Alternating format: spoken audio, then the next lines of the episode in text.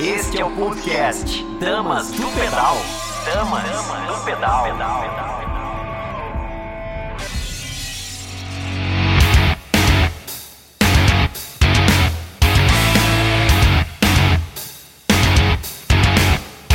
Eu sou a Tcherna Mundim e esse é mais um Dama do Pedal, um programa feito por apaixonados por ciclismo para apaixonados pelo ciclismo e para você que vai se apaixonar, se inspirar aqui com a gente hoje. Para você que está nos acompanhando desde o começo, nosso programa está agora também no Spotify e no Apple Podcast. É isso mesmo. Assim você pode nos acompanhar durante o seu treino, quer que seja indoor ou nas ruas. E além disso, também estamos com as dicas exclusivas da Dama no nosso YouTube também e no nosso Instagram no arroba Damas do Pedal. Então procure por nós no Spotify, no Apple Podcast, no YouTube como Dama do Pedal e no Instagram como Damas do Pedal. No Instagram tem o S, ok?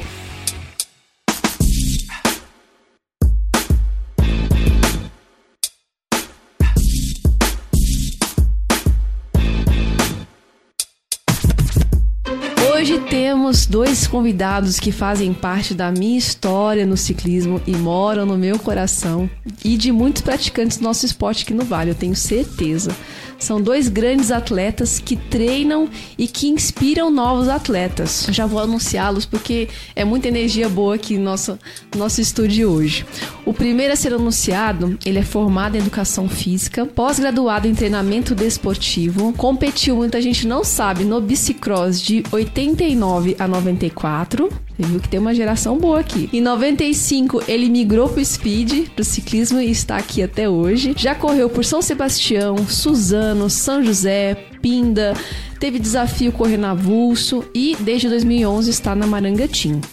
E dentre seus principais títulos, alguns deles, ele foi tricampeão do Campeonato Vale Paraibano, bicampeão do GP 1 de Maio, tricampeão do Torneio de Verão, campeão do Campeonato Paulista, bicampeão do Campeonato Brasileiro, bicampeão do Gran Fundo Nova York Brasil, terceiro lugar no Letap e campeão da Volta Master. Coisa fraca, né? E a sua atuação profissional hoje, ele é personal trainer, instrutor de spinning e preparador físico e técnico personal biker. Seja muito bem-vindo, André Orsalino, nosso mestre. Olá, tudo bem? É, bom dia a todos. Queria agradecer ao convite, né? E a você também, né? Por convidar eu e o Wagner aqui para estar presente hoje. E vamos conversar bastante, né? Contar um pouquinho da nossa história e tudo que nós, nesses anos, né, de, de vivência em cima da bike, né? Das duas rodas, a gente conquistou ao longo desse tempo. Obrigado. Tem muita experiência aqui, né? Eu tô muito feliz mesmo de vocês estarem aqui hoje. Vocês fazem parte da minha trajetória e da trajetória de muitos atletas daqui do Vale, né? E eu tenho certeza que vocês foram fundamentais no processo de apaixonamento da gente pelo ciclismo. E nosso segundo e não menos importante, querido convidado, tem uma trajetória também longa no ciclismo. Eu pedi para ele uma resenha, ele mandou só das últimas conquistas já no mundo da mountain bike. Então, no mundo da mountain bike, ele é tricampeão do Brasil Ride, tricampeão do 6 horas Vinac, bicampeão do Big Biker Sênior e bicampeão do GP Ravelli. Vagnão, seja muito bem-vindo, Wagner Quirino. Oi, Tcherne, né? Tudo bem? É, oi, André. Beleza. Oi, pessoal da rádio aí. É um prazer imenso estar aqui compartilhando esse momento com vocês aí. É, vai ser muito bacana, né? Vamos bater aquele, aquele papo. Muita história. Muita história. o papo aqui vai ser bom hoje, né? Vai longe. Vou aproveitar para chamar um velho amigo de vocês, com dicas exclusivas de como ajustar o equipamento, vocês sabem de que eu tô falando, a melhorar a sua conexão com a bike, porque não basta andar de bike, né? Tem que viver o ciclismo e aumentar essa interação nossa com a nossa magrela. Fabão, conta pra gente qual que é a sua dica de hoje. Bom dia, pessoal do Damas do Pedal. Vamos lá, mais um Dicas do Fabão. Na semana retrasada eu falei sobre cuidados ao substituir uma peça da bicicleta. Então, sempre que você já tiver com a sua bike acertadinha, se for substituir qualquer peça, seja guidão, seja selim, seja canote de selim, seja avanço, ou seja até mesmo as manetes, vamos tirar as medidas antes. E como fazer essas medidas? O pessoal tem costume de tirar a medida de selim pelo carrinho, só que a diferença do selim ela acontece justamente do carrinho para cima. Então sempre que eu for tirar essa medida, pedal para baixo, em seguimento ao eixo do tubo do selim, tá? Pego a trena, saio no ponto de partida, encostado no eixo do pedal e vou até onde meu corpo apoia. Aqui é a verdadeira altura do meu selim. Se a minha bicicleta já estiver regulada, já estiver acertadinha, eu preciso medir o recuo que o selim tem. Eu posso usar a partida no meio do avanço como referência.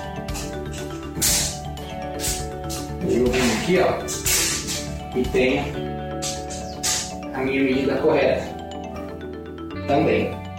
Então eu tenho a minha medida saindo do eixo do selim, da ponta do selim ao meio do avanço. Essa é a medida que a gente usa para trabalhar com o selim antes de trocar. Lembrando que a gente está fazendo o ajuste já com a bicicleta perfeita. Tá bom? Vou trocar o avanço, vou trocar as manetes. Então agora a gente inverte. Eu vou tirar a referência partindo do selim já ajustado, para saber onde está o meio do meu avanço. Mas esse não é o mais importante, eu preciso saber em que distância as minhas manetes estão. Porque o drop do guidão pode ser diferente, pode fazer com que as manetes fiquem mais avançadas ou não.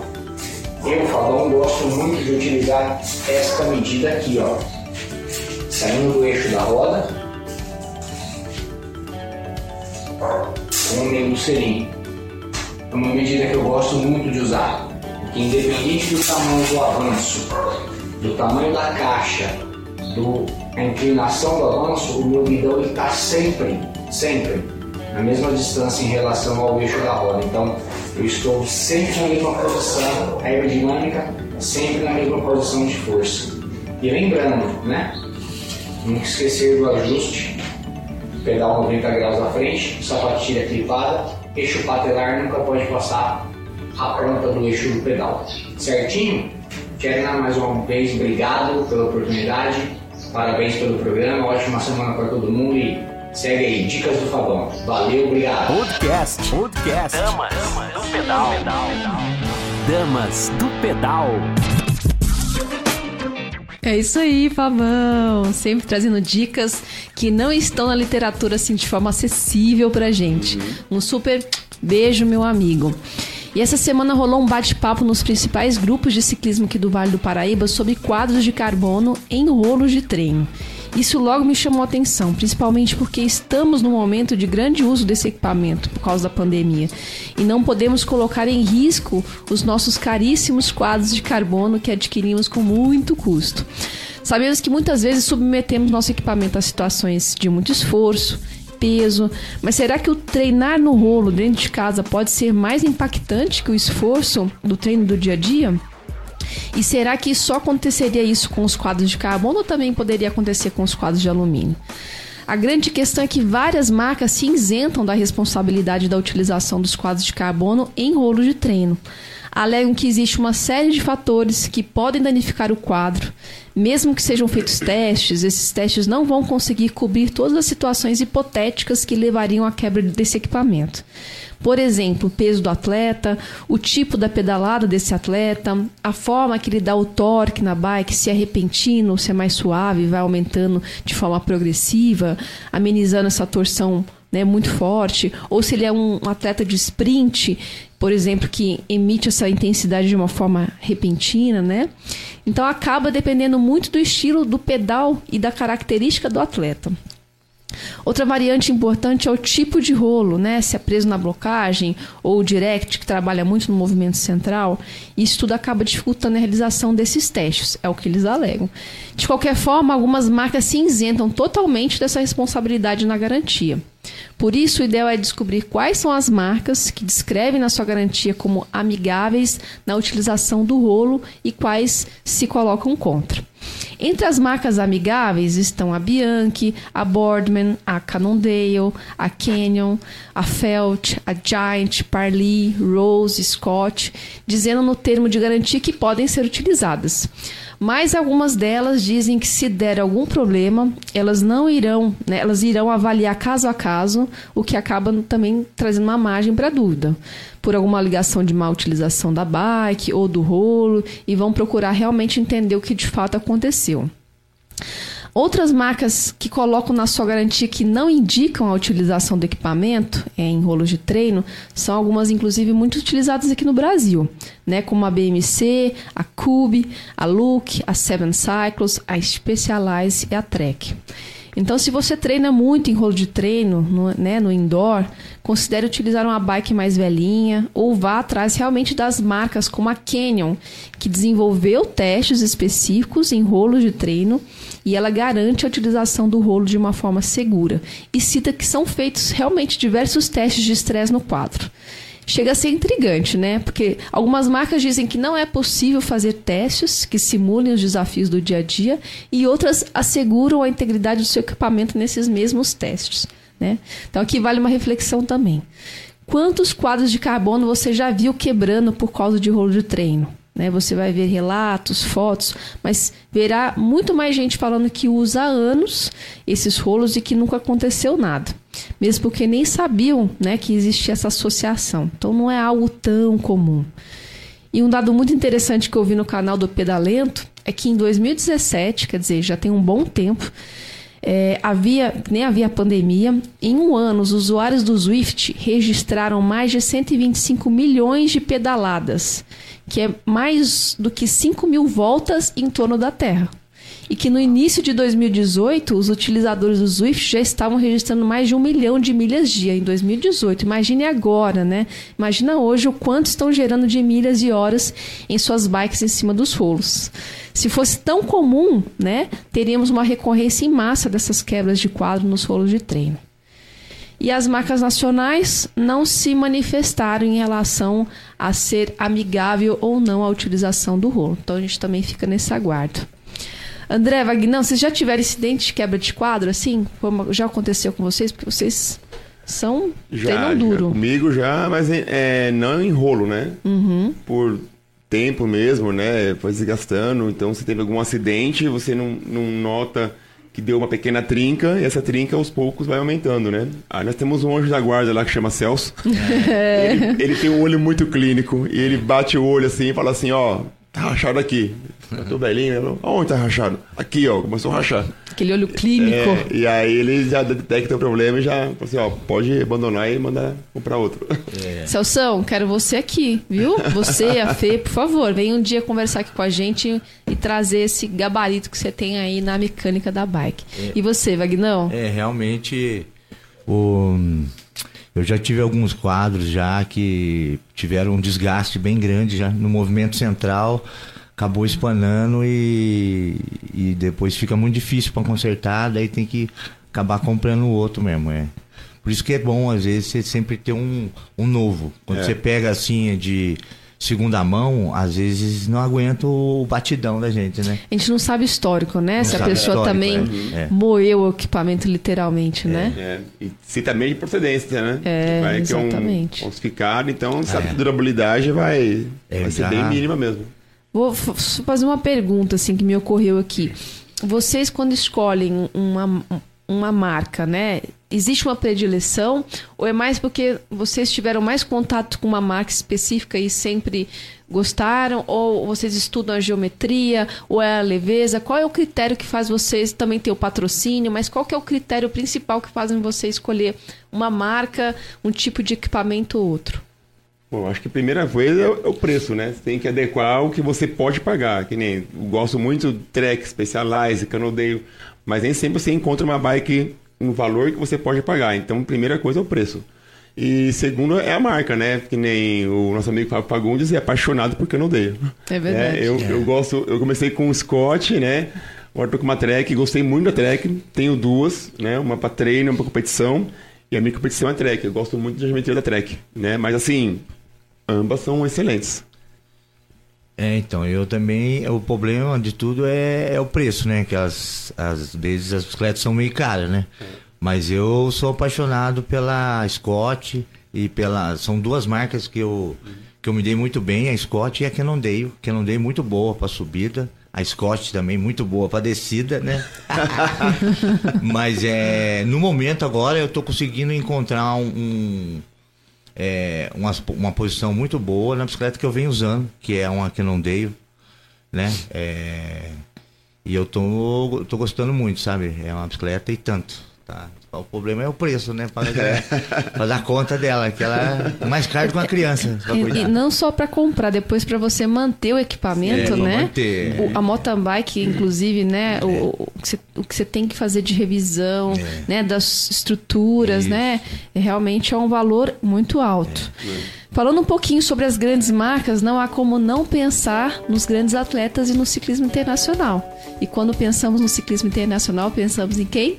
No seu Ari. Seu Ari, sei que você vai falar um pouquinho de um grande atleta e de uma mudança de equipe. Conta aí pra gente, seu Ari. Bom dia, galera do Dama do Pedal. Bom dia, Tcherna. Hoje nós vamos falar da transferência do tetracampeão do Tour de France, Chris Froome, para a equipe Israel Startup Nation. É, no início da semana passada, o o diretor da equipe Neus anunciou que Chris Froome estaria é, se transferindo para a equipe Israel Startup Nation e que ele havia feito esse anúncio até de forma inesperada para encerrar de uma vez por todas as especulações e para, para que a equipe Neus possa se concentrar na conquista do Tour de France 2020. A equipe Israel Startup Nation é uma equipe que está crescendo, ela conta com um dos donos da equipe, é o bilionário israelita canadense é Sylvan Adams, que tem investido bastante é, no ciclismo, ele se considera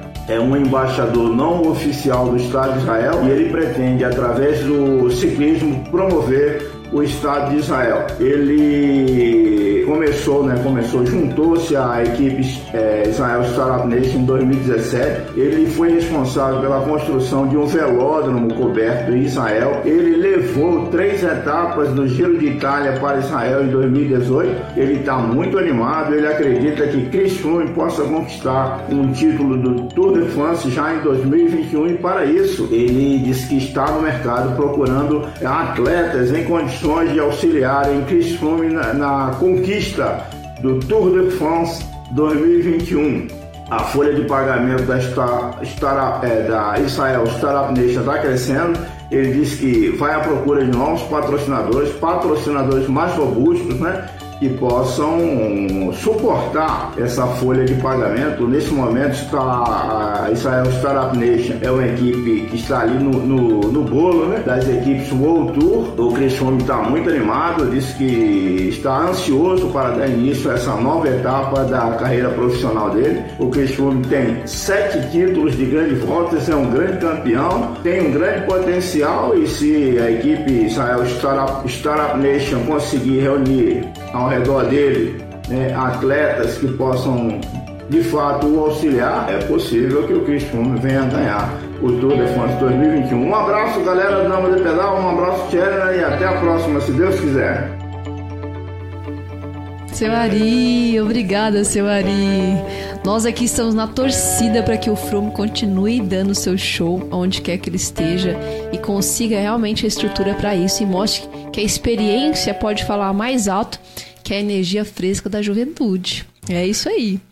Aproveitar também para agradecer nossos patrocinadores, arroba Escudeiro Odontologia, entra lá, e a Challenge Trainer da Nicole Debon, que estão aqui sempre juntos, incentivando nosso esporte e a nossa empreitada.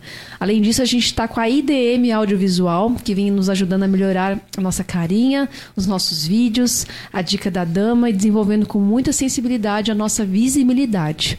Agradecer também ao Juninho, radialista, biker, músico, locutor publicitário, que está dando um boom aí nos nossos podcasts. Juninho, tá tudo ficando lindo, viu? Tá muito legal. Se você for lá no podcast, você vai ouvir a edição, ficou, está ficando incrível. Então, um abraço a cada um de vocês. Se você está gostando de assistir, acompanhando, manda mensagem pra gente. Voltando aos nossos queridos convidados, vamos agora uma imersão nos nossos queridos convidados. A gente quer conhecer um pouquinho da história de cada um. E às vezes a gente vê os vê pedalando, ganhando provas, mas a gente não imagina o que, que é que levou, que os levaram até ali, né? Tudo que vocês passaram, tudo que impulsionou vocês a estar onde vocês estão hoje, os desafios. E como que surgiu o amor pelo esporte. André, eu sei que você é natural de Suzano, sua, conta pra gente como foi sua trajetória até aqui e até como o bicicross foi importante na sua performance hoje como atleta. Se impactou isso no, no seu esporte hoje. Vamos lá, hein? Senta que lá vem história. então, é, eu comecei muito pequeno, né, no bicicross. Não sei se poucos vão lembrar que existia um filme chamado ET.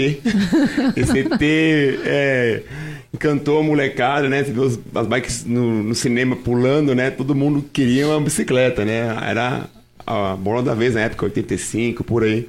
E aí eu também fiquei apaixonado, quis e comecei a competir no bicicross, né? Tinha uma revista, essa revista me deu um direcionamento aonde tinha as provas e aí consegui chegar. Meu pai me levou nas provas de bicicross. É, competi por 5 anos, depois veio a fase de 18 anos e tinha que me alistar. Então eu não tinha mais condições de ficar em Suzano competindo todo final de semana, porque eu tinha que estar em São José dos Campos, no Por isso você veio para cá. Aí eu vim parar aqui, saí de Suzano para cá. E aí no CTA fiquei assim, é, alistado, né? Vim para cá servir, e aí eu tive que, aos poucos, abandonar o bicicross, que não tinha como ficar voltando para Suzano. Todo final de semana e treinamento também não tinha como fazer mais. Esse que surge no CTA, uma Olimpíada interna, né, do, do próprio quartel. E lá haviam várias modalidades e, e tinha o ciclismo, né?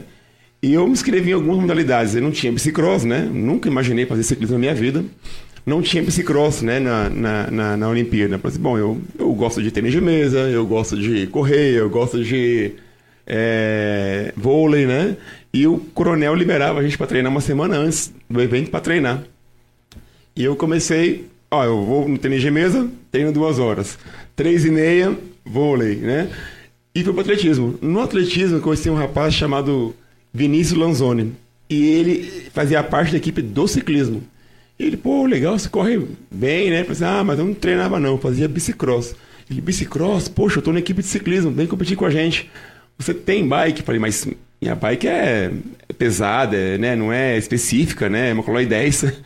Eu falei, não, qualquer bike pode. Eu falei, uhum. opa, então, qualquer bike pode, uma Coloi 10 também pode, vou participar. Então, entrei na, na, na, na Olimpíada, Fiz a prova e numa das provas era contra o relógio, né? De 800 metros.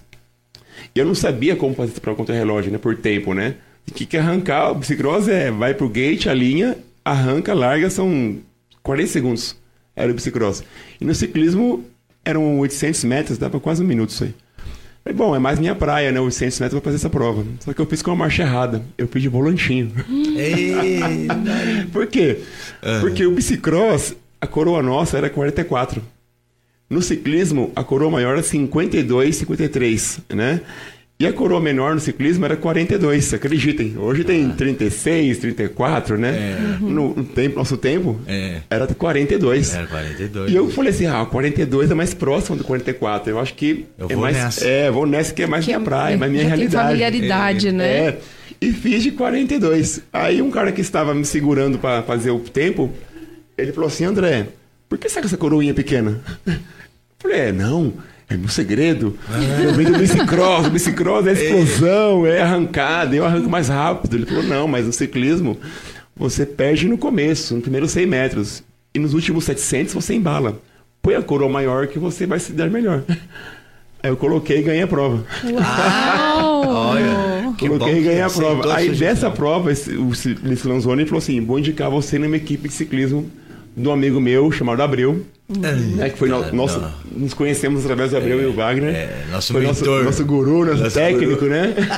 e aí nos encaminhou para essa equipe né, de ciclismo. Né? Então é o que eu falo, eu caí meio de paraquedas no ciclismo. Né? Um cara falou, não, você tem é, é, talento, eu vou indicar você, me dê uma força, né? Uhum. Numa equipe aqui da região. Na época, São José dos Campos não tinha uma equipe de ciclismo, né? A prefeitura investia mais em outros, é, outros esportes. Outros, não esporte, não, em educação, né? Uhum. Em administração. Muitas frentes é, mesmo, então, né? E aí o ciclismo, o esporte não era tão visto, né? Uhum. Aqui em São José dos Campos, em 95, é. Uhum. E eis que surge a equipe de São Sebastião, que tem esse técnico Abreu. É. E ele falou assim, a maioria dos atletas eram de São José dos Campos. Como não tinha muito apoio aqui, São Sebastião investia nos atletas, né? E os mais uhum. fortes estavam aqui em São José dos Campos. E aí fomos todos competir por lá, em 95. É lá que conheci o Wagner. É. Uau. Foi bem bacana mesmo. Foi é. ali que começou firme mesmo a nossa trajetória no ciclismo, participando de já de várias competições. Até na época, 1 de maio, era uma prova internacional. É. Né? Aham. Foi muito bacana mesmo, nossa. O Wagner ganhou. Vaguinão, eu cheguei a mas quando que você identificou mesmo essa paixão pela bicicleta? Ela sempre fez parte da sua vida? Ou, ou você um dia, alguém te deu e você, alguém te chamou e você foi para uma prova? Como que foi, assim, essa etapa do amador para um competidor? Ah, então, eu, eu, eu pedalo de bicicleta desde, mas desde novo mesmo, sabe? Dos meus 14, 15 anos, sempre tive uma, uma bicicletinha, sabe? E, e com o tempo, e, e a minha paixão mesmo foi quando eu também olhei na televisão e vi uma competição de ciclismo, né? Eu falei, nossa, rapaz, é aquilo que eu quero, aquilo que eu quero pra minha vida. Eu quero, quero pedalar para competir, né? Aí eu, eu lembro na época a, situa- a situação em casa não era tão, né? Era difícil, né?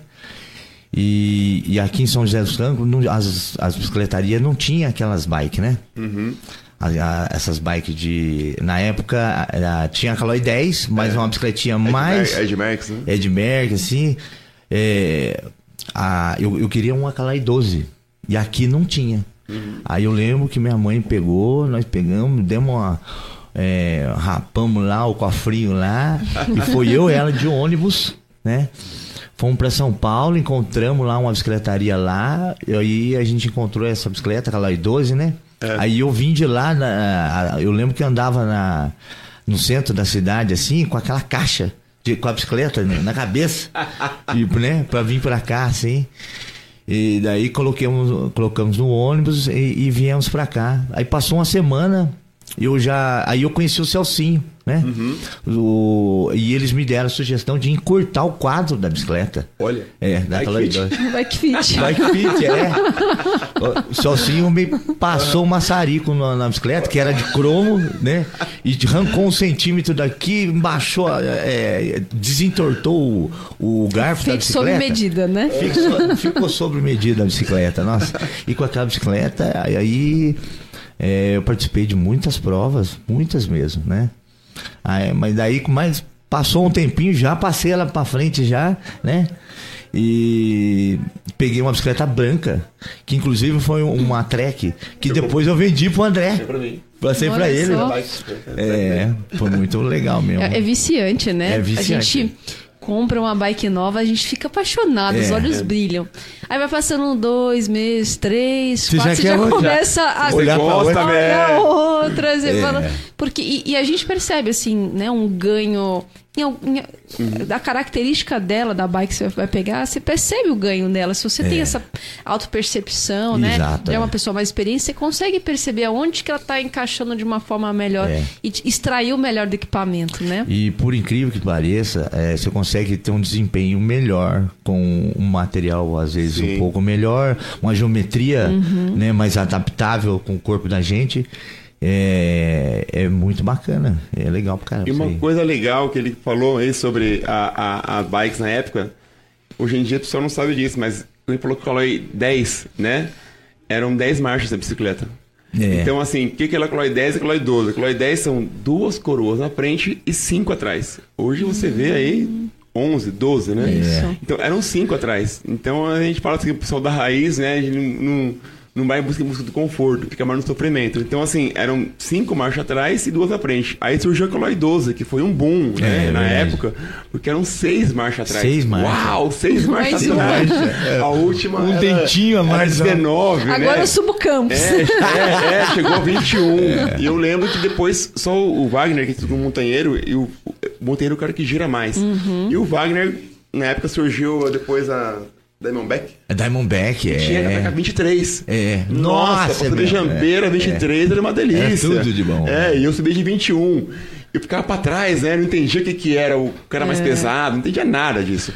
E eu, então, não, eu, o Wagner sobe na minha frente porque ele tem que atacar 23. Eu tenho, a minha é 21. Um dia eu vou ter a Eita, 23 não. também. É. Depois de ter 23, surgiu as, as coroas 39. É, Eram 39, 42. verdade. E pra 39. Nossa, na montanha voava, Já né? dava uma melhorada. É, é. dá uma melhorada. Então, assim, a- as bikes foram, assim, evoluindo muito. É. De uns, mais de uns cinco anos pra cá, mudou drasticamente, assim, mudou, Drasticamente, mudava pro bem. é. Muita tecnologia chegou na bicicleta, né? Verdade, Então, boa. que nós ralamos lá atrás, a gente olha hoje e fala, nossa, Hoje tá, fácil. Tá fácil, é. é a marcha a gente passava na alavanquinha Na alavanca. que tinha no meio do Era. Nossa, era. Então, começou um, um- Assim, quem tinha condições, surgiram. Acho que foi um dos grandes é, saltos da- de tecnologia, né?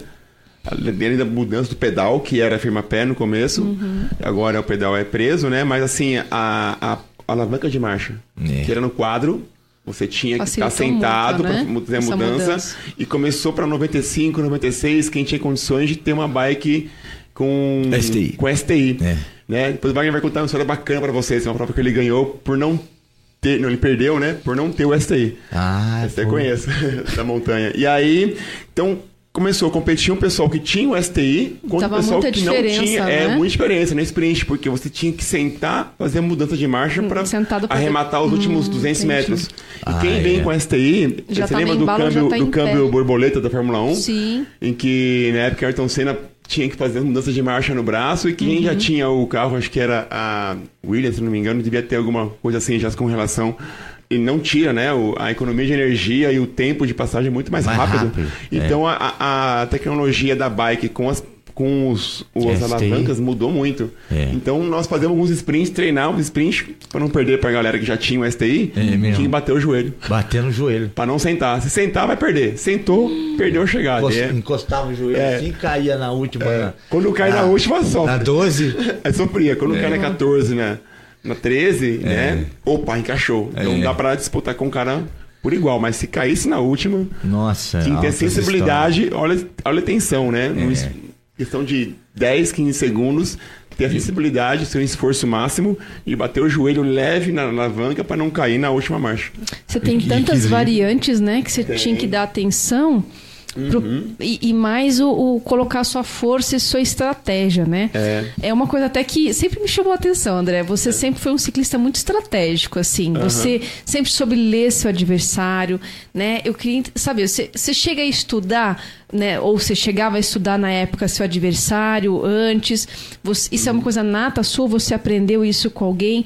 Porque eu, eu lembro, né? Eu sou discípula sua, né? É. tudo, né, a grande base do, do que eu tenho hoje eu devo a você. E eu lembro da sua vozinha me falando, é, dando aquelas dicas de ouro, assim, que, Uhum. que realmente quebra o adversário, né?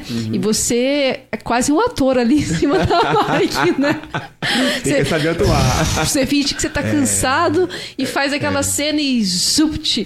Ou você tá sofrendo, mas você escuta aquela, a, pe- a pessoa dando aquela respirada assim Mais de. profunda, né? profunda Vou segurar um pouquinho mais. baixa É. a marcha aí? e finge que tá super bem, né? Assim, conta pra gente como que surgiu isso com você, nisso, né? assim. Eu- Porque é o seu, um dos seus maiores diferenciais. Isso, né? Você quebra uma pessoa assim, o psicológico, né? Semana passada a gente teve aqui o psicanálise, você vê como isso é to- Influencia muito, né? muito em- no- no na sua performance, É, né? Eu tive assim, então foram. No começo mesmo ciclismo, bicicross você não tem tempo de pensar. Bicicross é aquele esporte que você não pode errar. Eu, eu ficava um pouco frustrado com isso porque tem que ser perfeito bicicross. Acertar a largada, principalmente a primeira rampa e a explosão pura. E o ciclismo não. O ciclismo, isso que me encantou. Você pode pensar no ciclismo. Além de fazer força, você pode pensar. Então eu achei muito interessante isso, porque eu tinha que saber jogar, né? Primeira prova minha, eu lembro que eu saí. Então o Márcio escapou com outro rapaz lá em, em Pinda. Eu nem vi eles escaparem em Pinda. E eu não conseguia pensar, porque eu tava tão cansado, não tinha um preparo ideal ainda. Você, você cansado, isso é o ideal da preparação física. Você tem que estar bem preparado para poder pensar no ciclismo. Tanto no mountain bike também, tem que pensar muito. Fica mais tempo sozinho, Dica né? de ouro, hein? É, então. Então, assim, você precisa estar bem treinado para você conseguir pensar. Você fica sempre fadigado, cansado, não. Você quer estar junto, né? Do, do grupo, do treino, da, da prova, daquele pelotão, ou então no mountain bike, fazendo um esforço para terminar a subida e não consegue raciocinar. Você bem treinado, você consegue pensar. E eu descobri que é, quando você consegue é, descobri não, minto. Meu preparador físico, e além de preparador físico, ele é preparador mental também, chama Antônio Guedes. Ele sempre falou isso, assim, é, aprenda a tirar força do seu adversário. Mas Como assim? Você é cansado? Tô... Você quer energia? Eu quero. Olha pro seu adversário. Ah, Ele, é. a expressão dele vai te dar força. Se você está cansado, ele também está. É. Se você treinou, ele também treinou. Então, assim, olha pra ele, você vai ver a expressão que ele tá e ele vai te dar força. Porque na hora que você tá ali, acho que muita gente na prova, é, muita coisa negativa vem contra você. Então, você tá cansado na prova, você vê um cara acelerando, você fala, putz, tô mal. Ai, treinei mal essa semana, comi errado ontem, tomei vinho, muita pizza. Você começa a se cobrar o que você fez de errado, porque naquele momento o cara acelerou. Mas na verdade ele também está cansado. É um momento que ele está mais treinado que você, ou um momento que ele se é o melhor. Então, se você aprender a olhar para ele, tirar a força dele, você vai conseguir ganhar energia. É. Então eu lembro numa prova, eu vim disputando com um amigo nosso, o Francisco Manzo, né? É o sprinter nato, e eu vim numa prova, vim sprintando do lado dele, assim, eu não aguentava mais, eu sentei na prova. Disputando acho que uns 10 metros para a linha de chegada, eu, eu sentei. Então, quando passa a chegada, você vai conversar, e todo mundo vira amigo. É, né? Passou a chegada, amizade de volta. Eu fui falar, falei, mano, eu não aguentava mais, cara. Eu sentei. Ele falou assim, André, se você não sentasse, eu ia sentar.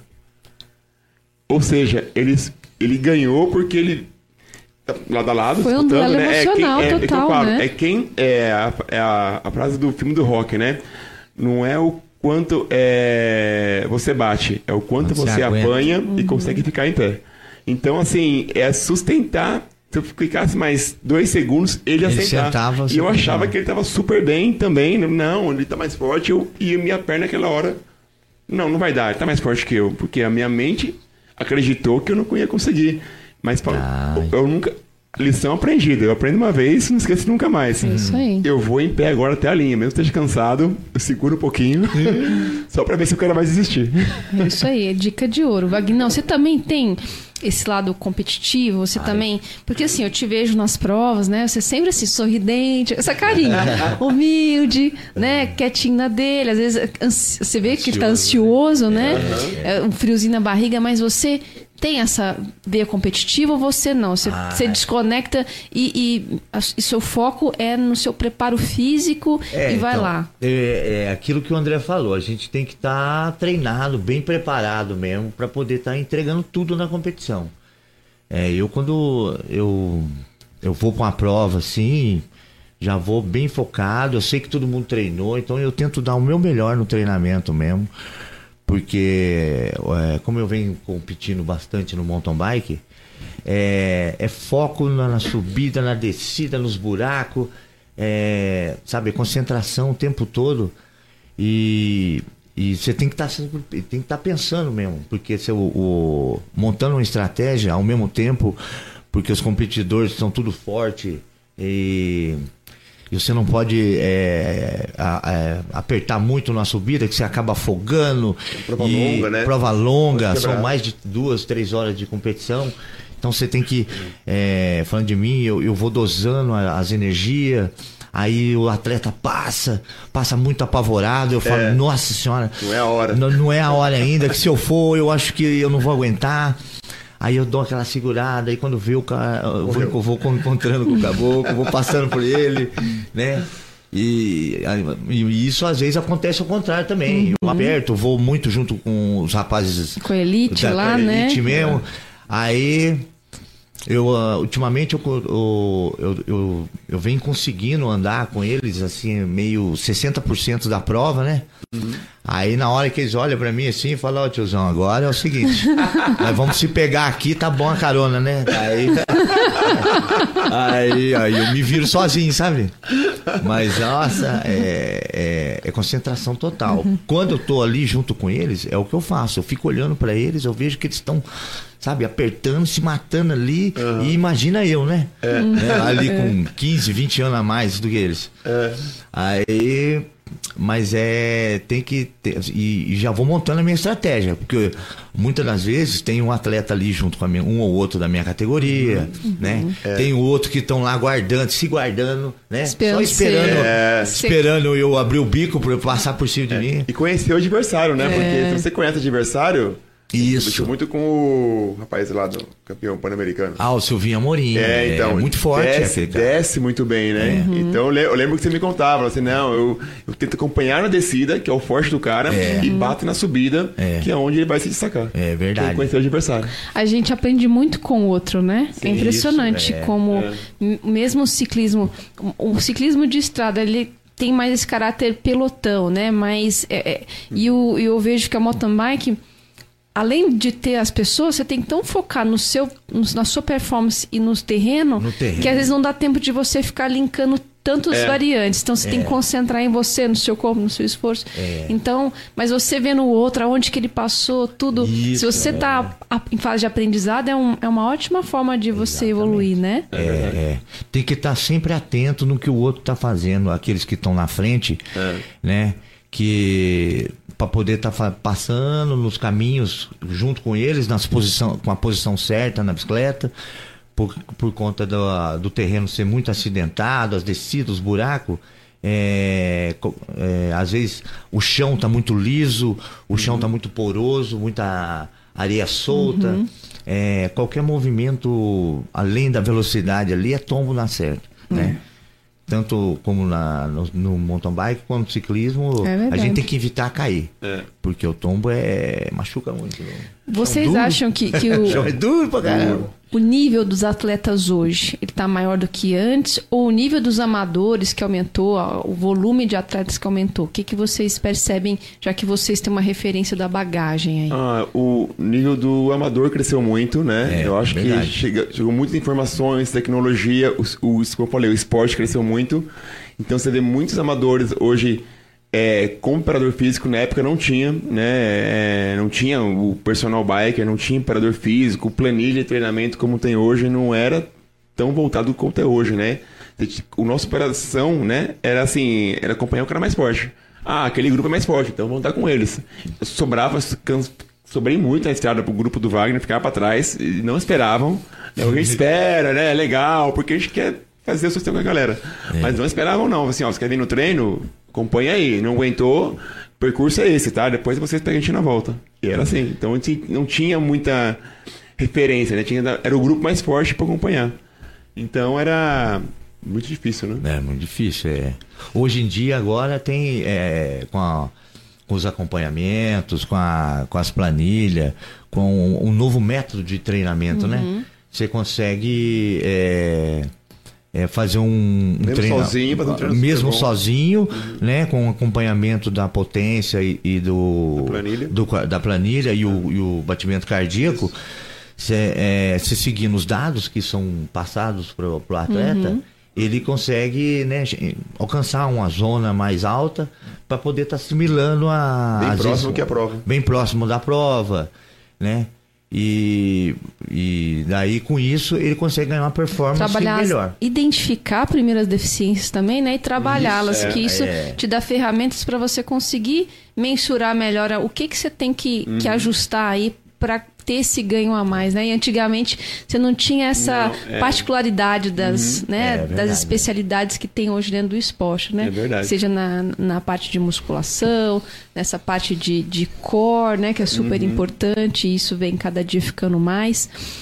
Vocês hoje, né? Você é treinador e você também está ajudando mulheres aí a, a se Superar o medo. superar seu medo, né? O que, que é mais difícil?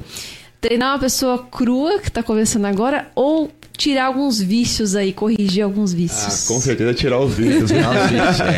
É, tirar os vícios, porque às vezes, é, como eu passo treinamento, né, para as pessoas que querem melhorar o desempenho, então, assim, é que eu falo muito no Urbanova, né, do, do aula semana inteira no Urbanova. Então, assim, se você pegar o Strava e olhar a quantidade de pessoas que passaram naquele trecho plano de 11 quilômetros, né, 95% passa naquele trecho ali. E eu levo meus alunos muito para fazer subida, dependendo da época da- do, do treinamento, né, da periodização eles precisam ganhar força, porque muitos querem ir pra estrada, querem andar em pelotão, querem fazer alguma prova de estrada. E você tem que fazer subida, não só ficar embaixo. Então eu levo eles na parte alta do, do, do Urbanova lá. E aí no final do dia eu olho assim os tempos, né? Eu vejo o, o- a quantidade de pessoas que passou naquele trecho de subida, que é super importante você treinar, é muito pouco. Então, alguns ciclistas que já sabem disso, né, que seguem um treinamento ma- mais orientado, fazem esse tipo de treino. Ou então, o pessoal do mountain bike está passeando lá e passa por lá, né? Faz o registro. Fala assim, nossa, eu fico olhando, a... é pouca gente, né? A maioria fica Só no vício, retão. No É, vício, é. no plano, que é, mais gostoso, é mais social. E, mas aí eles querem ir pra estrada depois do final de semana e sofrem muito, porque não treinou a subida. Então é esses dois pontos, né? Você tirar o vício do, de quem já tá acostumado a ficar em certo tipo de treino. Tirar sair da zona de conforto, é, né? tô de conforto. Treinar subido. Você gosta de subida, né, Wagner? Eu gosto, eu gosto. Eu também é. gosto. É doído, né? Mas é ali que que você Separa, né? separa, é, que você consegue botar muita força mesmo e nossa é só aquilo ali vai vai vai vai tem que ter paciência com a subida É, paciência. você pega um subidão e paciência e vai embora pá, pá, pá, pá, pá, pá. porque se você apertar você ficar com muita pressa de chegar o que acontece é acaba espanando Quebra, acaba né? quebrando então põe um- uma, uma, um esforço físico, né? Eu costumo falar assim para as pessoas que estão junto comigo assim, é, a, eu pergunto, como que tá a sua percepção de 0 a 5? Ah, tá 3, tá 4. Então, fica de 3,5 a 4 aí e tenta se conhecer e vai nessa aí, né? E, e vai, vai, vai, vai, vai apertando aí. E na hora que você sentir que tá muito, ó, tira o pé um pouquinho, sobe uma marcha, né? E é importante você Se fazer tá muito várias fácil, vezes, vai, né? desce duas aí. É, e, e fazer várias vezes, porque a primeira você vai reconhecer lá, né? Isso, Eu fui isso. conhecer o PQP esse fim de semana. Foi? Tava falando pro, pro André. Ah. E aí, assim, foi a primeira vez. Então você vai se guardando, respeitando, né? O lugar. O lugar, porque você não sabe. Então, É. assim, você quer conseguir finalizar. Então, Finalizar. você Vencer sabe. a montanha. Exatamente. Então você vai colocar aquilo que você sabe que vai te fazer chegar até lá. Pra Isso. próxima vez, você ousar, Ah, é, né, arriscar, o paiol também. entrar. Exatamente. Você se conhece, é verdade. Vagnão, Ah. Por que, que a mountain bike aconteceu na sua vida numa fase mais madura da sua carreira, assim?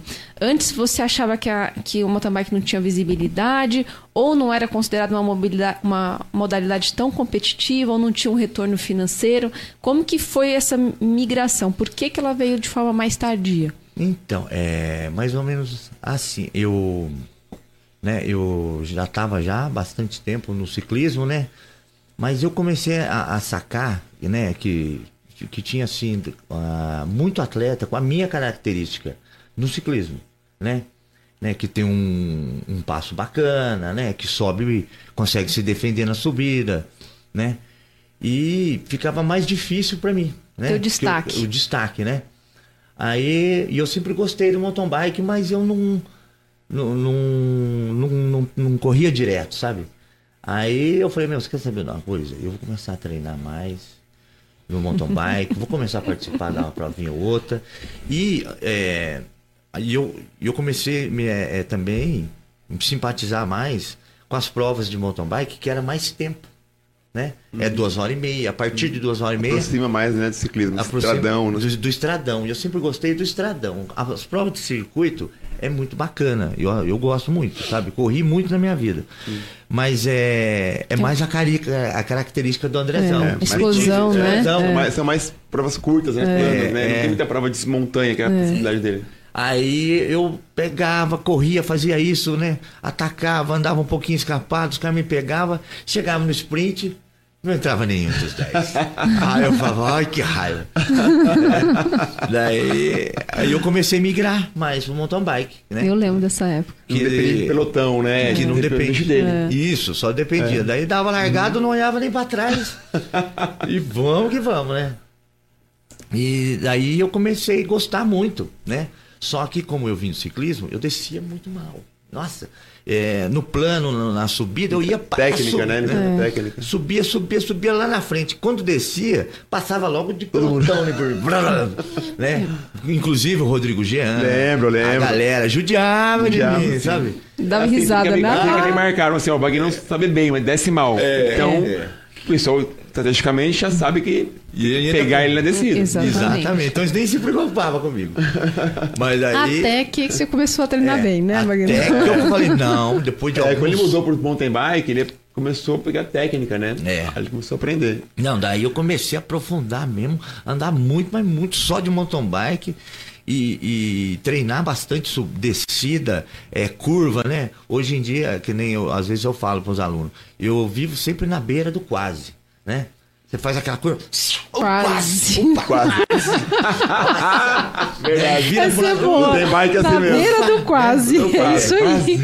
É, mas é isso foi me dando confiança, sabe? Eu, é, É. Ali eu consigo chegar no, no, no limite do que o pneu pode aguentar, Aham. né? Com o terreno. Aprendi muito assim, é, fazer a leitura do lugar, Isso. aonde eu posso pedalar em pé, não numa subida que não vai dar aquela cavucada.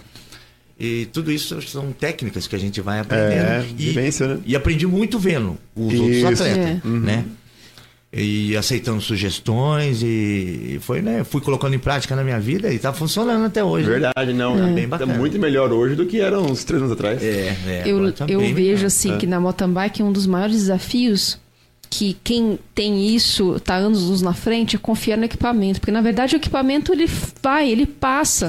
É, o nosso medo que não passa. Então, É. essa é a maior dificuldade. A hora que você começa a ver que pela, pela tecnologia do equipamento, tamanho né, do, do, do pneu, Do tudo ele pneu. passa, É, né? é. É só segura. você. É seguro, é, só você se relaxar Confiar. e confiar. É. Então, acho que esse é o maior desafio. Pior é mesmo. É, É- é conseguir acertar a posição A na posição. bicicleta, porque uma gota de nervosismo que você é, transfere uma posição errada na, na- em cima da bicicleta, interfere. ah, já interfere, É.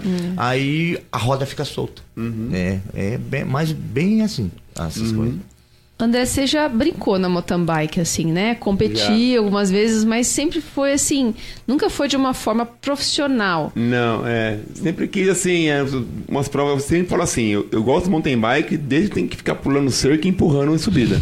eu gosto de pedalar. Então, provas que eram pedaláveis, você não tem que ficar descendo, empurrando, né? É, ser muito técnico, né? E muito é, difícil. Com perigo de cair, né? Eu sempre optei. Então, assim, algumas provas que eu gostava muito era o Big Bike Taubaté, o Que era mais 6 horas, estradão, participei né? de várias edições também É que já. também os seis horas é, é aqui no quintal, né? É, é uma eu- festa, não, né? Eu, corri- eu vi no bicicross, assim, ele é técnico, mas É. Uhum. você passa várias vezes e você vai assimilando o terreno. né? Então você aprende a passar o terreno, você vai bem.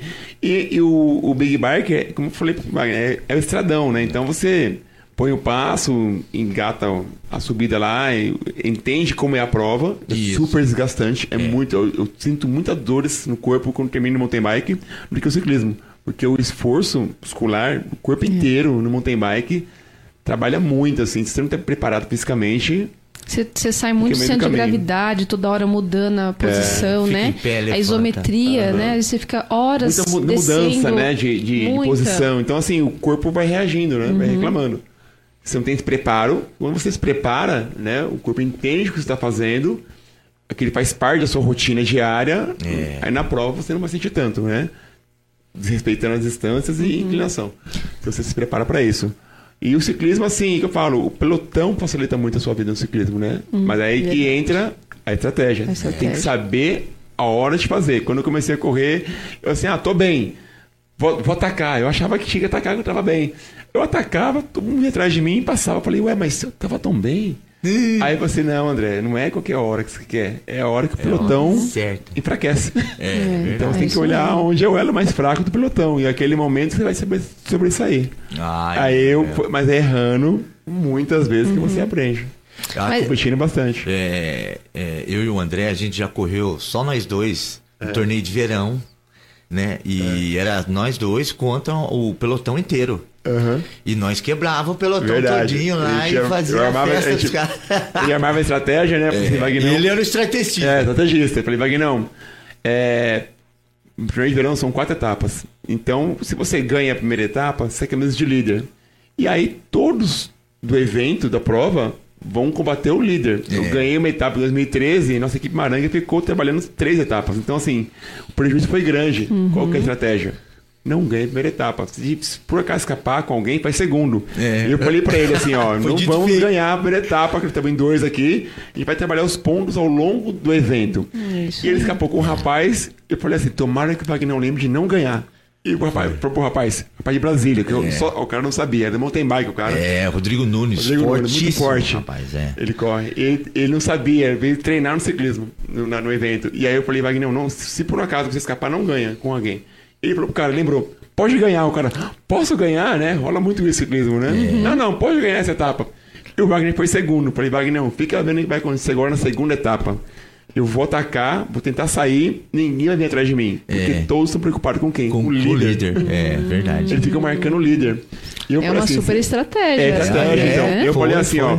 O líder vai, não vai saber o que fazer. É um, quem é o cara? Conversei com o cara antes no alojamento. Ficar o cara de mountain bike. Falei, ele não manja estratégia de ciclismo. Já ganhei o cara nesse ponto.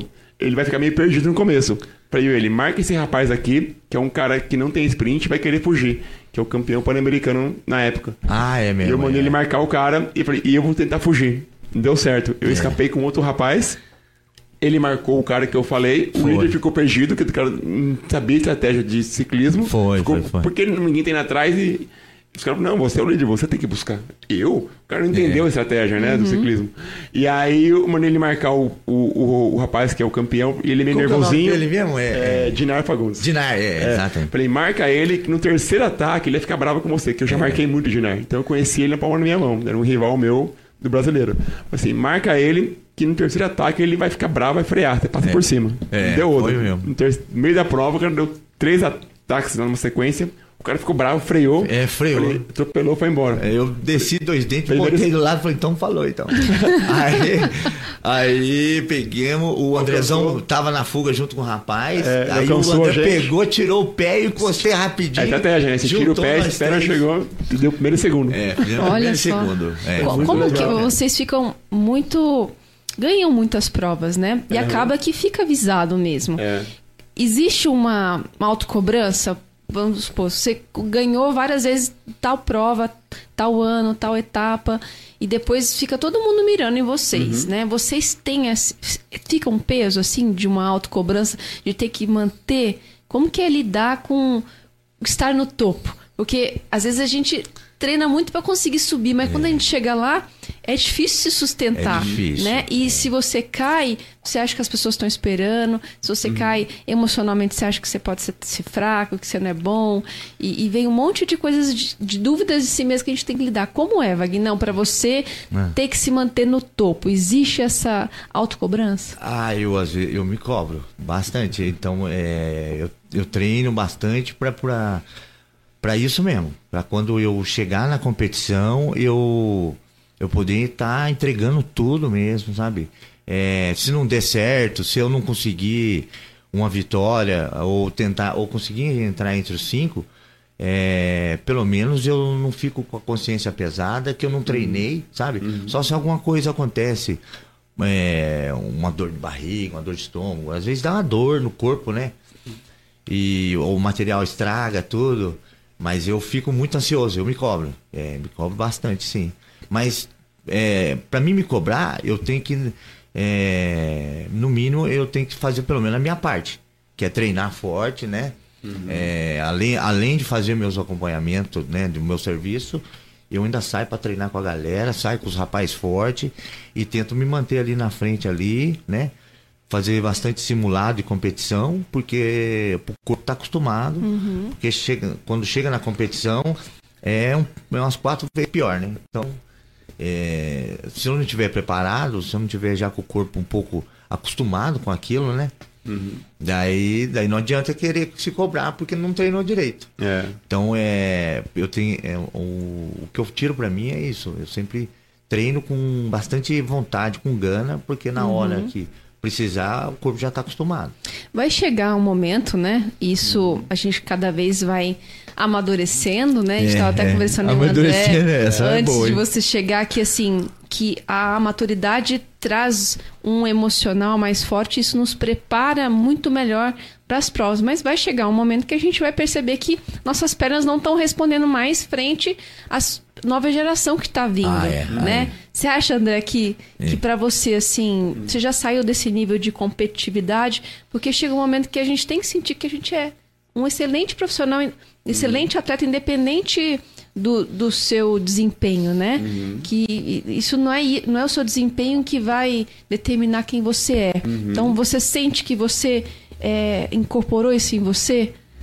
De. de, de, Não, de- Eu, como ainda estou competindo, assim, não cheguei nesse ponto de não é, se preocupar mais com as provas. As provas me motivam muito, né? Eu, eu estar no meio do ciclismo.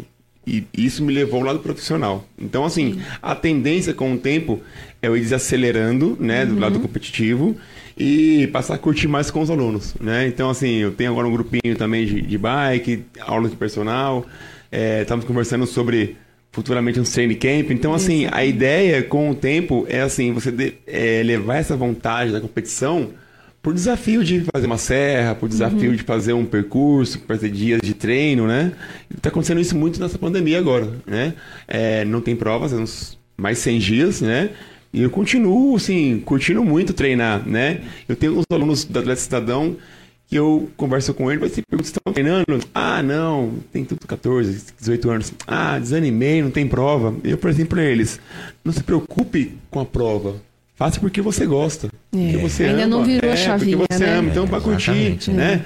Para pedalar, a gente consegue, mesmo nessa crise, ainda consegue fazer um, um pedal, né? Então, assim, é, aproveita, né, essa Uhum. fase, né? É, não fica Exatamente, preocupado é. tanto com o lado competitivo. Faça É. pelo amor. a gente está conseguindo poder desenvolver um outro relacionamento com, com a bike, né? E eu acho que o amadurecimento, até o para mim, o próprio programa é nesse sentido assim, porque chega uma hora que você ama tanto e que você quer se desenvolver e oferecer, né, para as pessoas e apaixonar as pessoas também, porque aquilo faz tanto sentido e trouxe tanta bagagem, tanta mudança, né, com o seu ser mesmo que você quer ajudar as pessoas a terem esses insights também, né, Vagnão? É, muito, é, é muito gostoso. Às vezes eu tô com a, assim, com as pessoas que eu levo para pedalar junto comigo, né? E às vezes a gente se depara assim por uns lugares bonitos, né?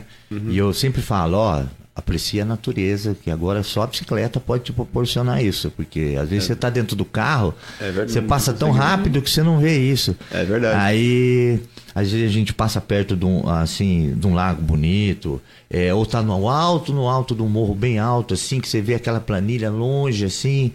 Aí o pessoal gosta de tirar foto, né? É. Bacana, bacana. Eu também gosto demais. É, é, nossa, é, bicicleta é isso, ela te proporciona uma sensação assim de liberdade sensacional. Tanto no, no mountain bike quanto no speed também. É eu, verdade. eu curto muito, é. E aquilo que o André falou, né? Que às vezes a, a, a respeito da- dos garotos, né? Eles desanimam. Puxa, a- assim, a gente, né? É, eu, você, o André, meu, a gente pedala há tanto tempo. Sim. Meu, e não- eu não penso em parar de jeito nenhum, sabe? Eu monto na bicicleta, fico três, quatro horas, às vezes cinco, seis horas pedalando quando é necessário, sabe? E nossa, eu só fico. Prazer, A, fico a, a raiva é um pouquinho assim, depois que. Quando acaba. aí, a- 150. é, acaba a energia. Mas no outro dia, meu, eu já tô limpando minha bicicleta porque eu quero andar nela de novo. Sabe? Então é, é paixão. É, verdade. paixão. A competição, essas coisas assim, é, é muito bacana, mas a. Na verdade, é a essência que a bicicleta traz, Isso mesmo. as amizades. É, Sensação de liberdade, sensação né? de liberdade. Mas, olha, eu vou Muito te bom. falar. Tanta gente eu conheci e venho conhecendo e eu vou conhecer mais ainda através da, de- desse esporte, né? Dessa prática que a gente tem. Muito bacana. E vê que legal que, assim, com essa época de pandemia, muita gente começou a andar de bike. Eu recebi muita ligação, chamada em, em direct de Instagram, só me pedindo dicas de bike comprar, onde andar, Isso, é. o que, como andar, porque o pessoal. É, tem aquela galera que tirou a bike do, do- Da garagem. da garagem, né? É. Então, se descobrindo É pra isso bicicleta. mesmo. Então, assim, deu um boom agora, Deu um tá? boom. Deu um boom. Você que está entrando agora em contato aqui com a gente, hoje estamos com dois grandes atletas, o Wagner Quirino e o André Orsalino, num super bate-papo das suas experiências, vivências.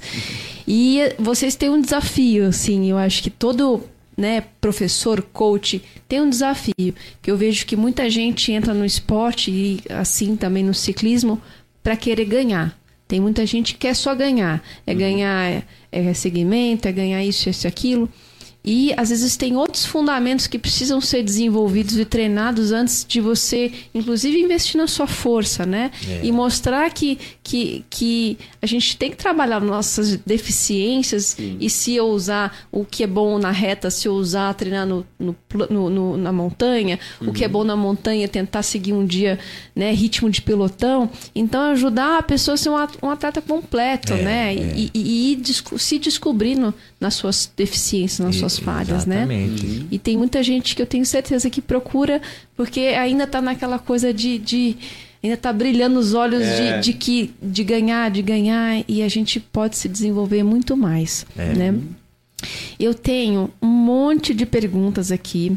Vocês vão ter que voltar, porque é. o nosso tempo, assim, né, já, ah, já estourou. Pô, mas tava tão gostoso. Muito. e, e vocês realmente inspiram, vocês são, né, vocês. Eu fico ouvindo cada um falando.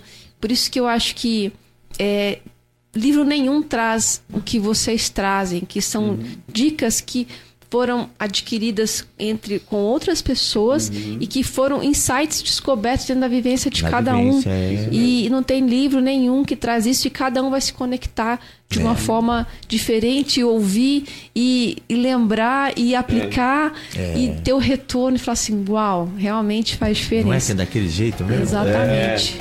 É. Então eu queria agradecer ah, muito obrigado. o carinho vocês terem vindo aqui, a presença. Obrigado você pelo convite, né? É, legal. E aqui vai estar sempre de portas né? abertas. Né? toda segunda-feira, né? Segunda-feira, o dia da Térina tá lá no, na rádio. Que massa. E é um, realmente é uma honra pra gente ter ah, atletas assim como vocês aqui, inspirando, obrigado. sendo nossa referência. E, mais do que isso, sempre com um sorriso acenando uhum. de bem com a vida. É, né? É importante. Simples. Tem, tem que ter assim, porque, sabe, sabe de manhã, né? Então, assim, viva a vida assim, da melhor maneira uhum. possível, é. sempre, sabe? Sem levar rancor, nada que não vale a pena. Né?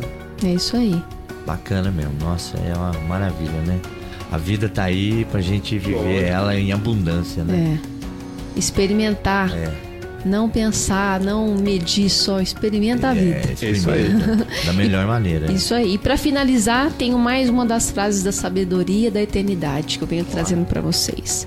A dor faz você mais forte, o medo faz você mais corajoso, mas a paciência faz você mais sábio. Trabalho que dói, o que, te faz, o que te traz medo com paciência, leveza e uma pitada de humor, e você poderá se conectar à sabedoria dos grandes mestres e desconstruir aquilo que te limita a ser o que você veio ser nessa vida. Pedale, se desconstrua e se construa de uma nova forma uma boa semana para você, um super beijo carinhoso e até a próxima. Tchau, tchau. Este foi mais um podcast Damas do Pedal. Damas do Pedal. Até o próximo.